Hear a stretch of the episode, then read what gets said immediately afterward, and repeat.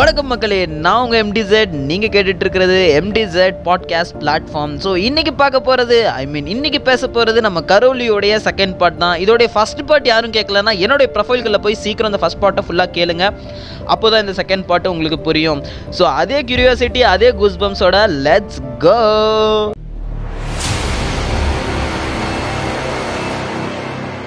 பயங்கரமாக அங்கே ஒரு மேசிவான எக்ஸ்ப்ளோஷன் நடக்குது.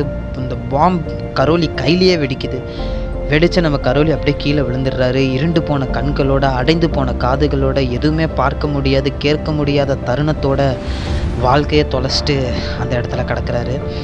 அந்த தருணத்தில் அந்த நம்ம கரோலியை எடுத்துகிட்டு போய் எல்லாருமே ஹாஸ்பிட்டல்ஸில் வச்சு ட்ரீட்மெண்ட் பண்ணுறாங்க மூணு நாளாக ட்ரீட்மெண்ட் போயிட்டே இருக்குது மூணு நாள் முடித்தோடனே குட் லக் நம்ம கரோலி உயிர் பொழைக்கிறாரு. உயிர் பொழைச்சோடனே ஏன்டா உயிர் பொழைச்சோங்கிற லெவலுக்கு அந்த டாக்டர்ஸ்லாம் கரோலி கிட்ட ஒரு பதில் சொல்கிறாங்க சார் நாங்கள் உங்களுடைய ரைட் ஹேண்டை எடுத்துட்டோம். உங்கள் கையிலேயே பாம்பு அடித்ததுனால உங்கள் ரைட் ஹேண்ட் ஃபுல்லாக செதஞ்சு போச்சு அப்படின்னு.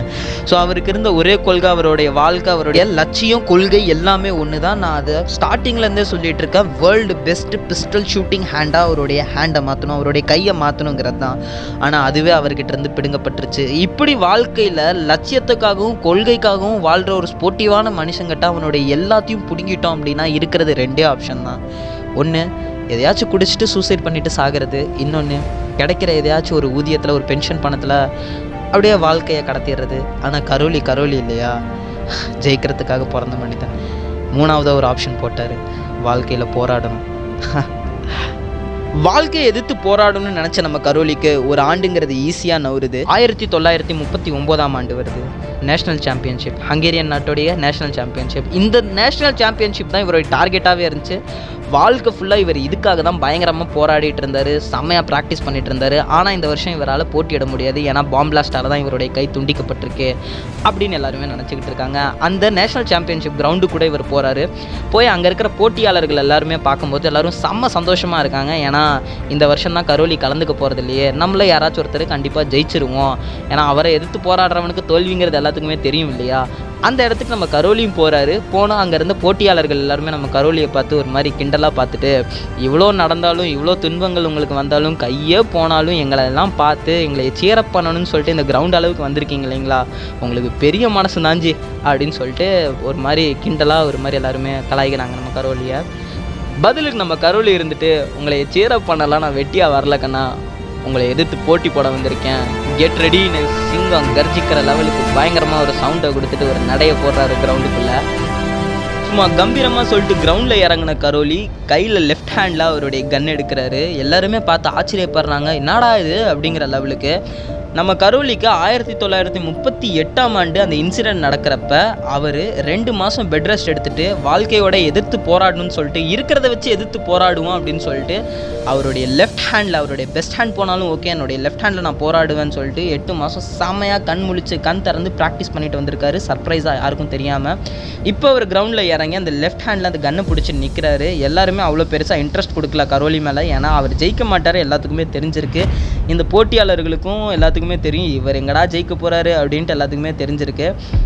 போட்டி நடக்க போது ஒன் டூ த்ரீலாம் சொல்கிறாங்க போட்டி நடக்கிறதுக்கு எல்லாத்துக்குமே எல்லாருமே கன்னை ரைஸ் பண்ணுறாங்க சுடுறதுக்கு ரெடி ஆகுறாங்க. பொசிஷனை வைக்கிறாங்க. ஷூட் அப்படிங்கிற ஒரு சவுண்டு கேட்குது எல்லாருமே சுடுறாங்க அன்றைக்கி ஜெயிச்சது யாருன்னு பார்த்தீங்கன்னா கரோலி கரோலி தி டகாஸ் அவ்வளோ பெரிய ஸ்டேடியத்தில் கரோலி ஜெயிச்சிட்டாருன்னு சொன்னோடனே பயங்கர குஷியாக ஸ்டேடியத்தில் இருந்த எல்லாரும் அவரை தூக்கி கொண்டாட ஆரம்பிச்சிட்டாங்க. அவரை நீட்டி கலாய்ச்ச கைகள் எல்லாமே அவரை தூக்கி பிடிக்க ஆரம்பிச்சிருச்சு. அவரை தாழ்மையாக பார்த்த கண்கள் எல்லாமே அவரை வசதி பார்க்க ஆரம்பிச்சிருச்சு.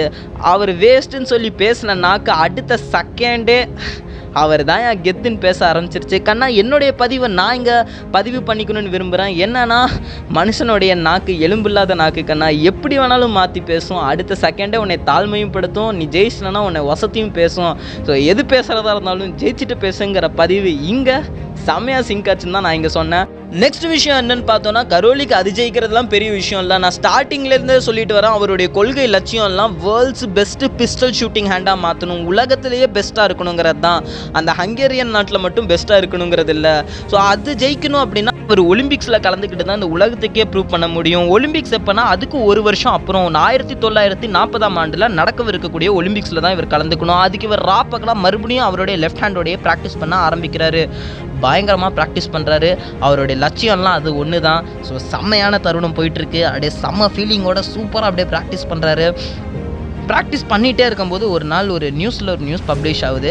பிரேக்கிங் நியூஸ் வருது. நியூஸில் என்ன சொல்லப்படுதுன்னா அந்த ஆயிரத்தி தொள்ளாயிரத்தி நாற்பதாம் ஆண்டு நடக்கவிருக்கக்கூடிய ஒலிம்பிக்ஸ் போட்டிகள் கேன்சல் ஆயிருச்சு அடுத்த ஒலிம்பிக்ஸ் போட்டி இன்னும் நாலு வருஷம் கழிச்சு இன்னும் நாலு வருஷம் கழிச்சு ஆயிரத்தி தொள்ளாயிரத்தி நாற்பத்தி நாலாம் ஆண்டுக்கு நாங்கள் ஒத்தி வச்சிட்டோம் அப்படின்னு சொல்லிட்டு இன்னொரு நியூஸும் சொல்கிறாங்க அது பார்த்து நம்ம கரோலி இன்னும் கொஞ்சம் குசியாகிறாரு சரி ஓகே நீ நாலு வருஷம் இருக்கே நமக்கு நிறைய டைம் கிடச்சிருக்கு. மறுபடியும் நம்ம செமையாக ப்ராக்டிஸ் பண்ணணும்னு சொல்லிட்டு பயங்கரமாக ப்ராக்டிஸ் ஆரம்பிக்கிறாரு. வெறும் ப்ராக்டிஸ் ப்ராக்டிஸ் ப்ராக்டிஸ் ப்ராக்டிஸ்னே இருக்காரு. கண் முழிச்சு கண் திறந்து பயங்கரமாக ப்ராக்டிஸ் பண்ணிகிட்டு இருக்காரு. நைன்டீன் ஃபார்ட்டி ஃபோரும் நெருங்குது. அப்படியே அந்த இன்னும் ஒரு வருஷம் தான் இருக்குங்கிற லெவலுக்கு இன்னும் ப்ராக்டிஸை கடுமையாக்குறாரு. செம்மையாக ப்ராக்டிஸிங் போயிட்டு இருக்கும்போது மறுபடியும் ஒரு நியூஸ் பப்ளிஷ் ஆகுது. ஆயிரத்தி தொள்ளாயிரத்தி நாற்பத்தி நாலாம் ஆண்டுடைய ஒலிம்பிக்ஸ் போட்டி இரண்டாம் உலகப் போரின் காரணத்தினால் ஒத்திவைக்கப்படுகிறதுன்னு.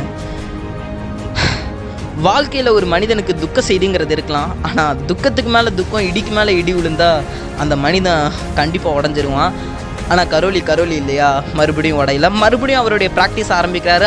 அதுக்கு அடுத்தபடியான நியூஸில் என்ன சொல்லப்படுதுன்னா ஆயிரத்தி தொள்ளாயிரத்தி நாற்பத்தி எட்டாம் ஆண்டுக்கு இதே ஒலிம்பிக்ஸ் போட்டியை நாங்கள் மறுபடியும் ஒத்தி வைக்கிறோம். மறுபடியும் நாலு வருஷத்தை நாங்கள் ஒத்தி வைக்கிறோம்னு சொல்லிட்டு இன்னொரு நியூஸை சொல்கிறாங்க அதை கேட்ட நம்ம கரோலி சரி ஓகே ரைட் மறுபடியும் நம்ம ப்ராக்டிஸ் ஆரம்பிக்கலாம்னு சொல்லிட்டு மறுபடியும் ப்ராக்டிஸ் செம்மையாக பண்ண ஆரம்பிக்கிறாரு. செம்மையாக மறுபடியும் ப்ராக்டிஸ் போகுது. அதே ப்ராக்டிஸிங்க ப்ராக்டிஸிங் ப்ராக்டிஸிங் ப்ராக்டிஸிங் ப்ராக்டிஸிங் போய்கிட்டே இருக்குது நாலு வருஷம் ஃபுல்லாக ஆயிரத்தி தொள்ளாயிரத்தி நாற்பத்தி எட்டாம் ஆண்டு நெருங்குது அவர்கிட்ட. மக்களே இங்கே நோட் பண்ண வேண்டிய விஷயம் என்னன்னு பார்த்தோன்னா ஆயிரத்தி தொள்ளாயிரத்தி முப்பத்தி எட்டில் அவருக்கு வயசு இருபத்தி எட்டு இப்போ பத்து வருஷம் கழித்து ஆயிரத்தி தொள்ளாயிரத்தி நாற்பத்தி எட்டில் அவருடைய வயசு முப்பத்தி எட்டாச்சு இப்போ அவருக்கு கொஞ்சம் வயசாயிருச்சு.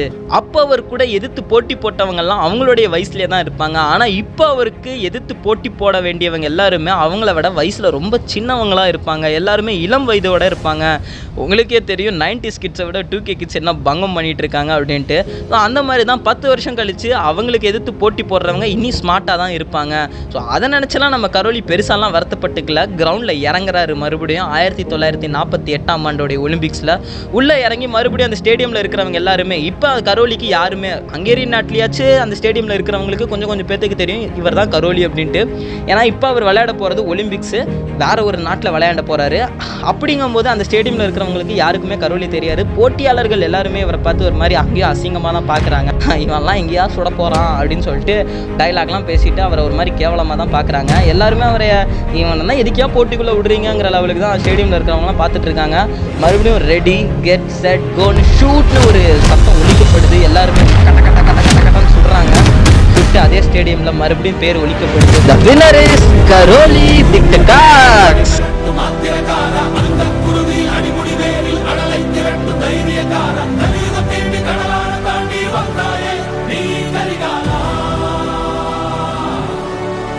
அதே மாதிரி அவர் தான் ஜெயிச்சாரு அப்படின்னு சொல்லி நம்ம ஹீரோடைய பேர் அந்த ஸ்டேடியத்தில் அவ்வளோ பெரிய வேர்ல்டு ஒலிம்பிக் ஸ்டேடியத்தில் ஒழிக்கப்படுது ஸோ அதே சினாரியோ தான் இங்கேயும் நடக்குது. ஸ்டேடியத்தில் இருந்த எல்லாருமே இவரை வந்து தூக்கி கொண்டாடுறாங்க. ஒத்த கையை வச்சு மொத்த பேரையும் தூக்கிட்டாரு அப்படின்னு சொல்லிட்டு பயங்கரமாக எல்லாருமே இவரை கொண்டாட ஆரம்பிக்கிறாங்க.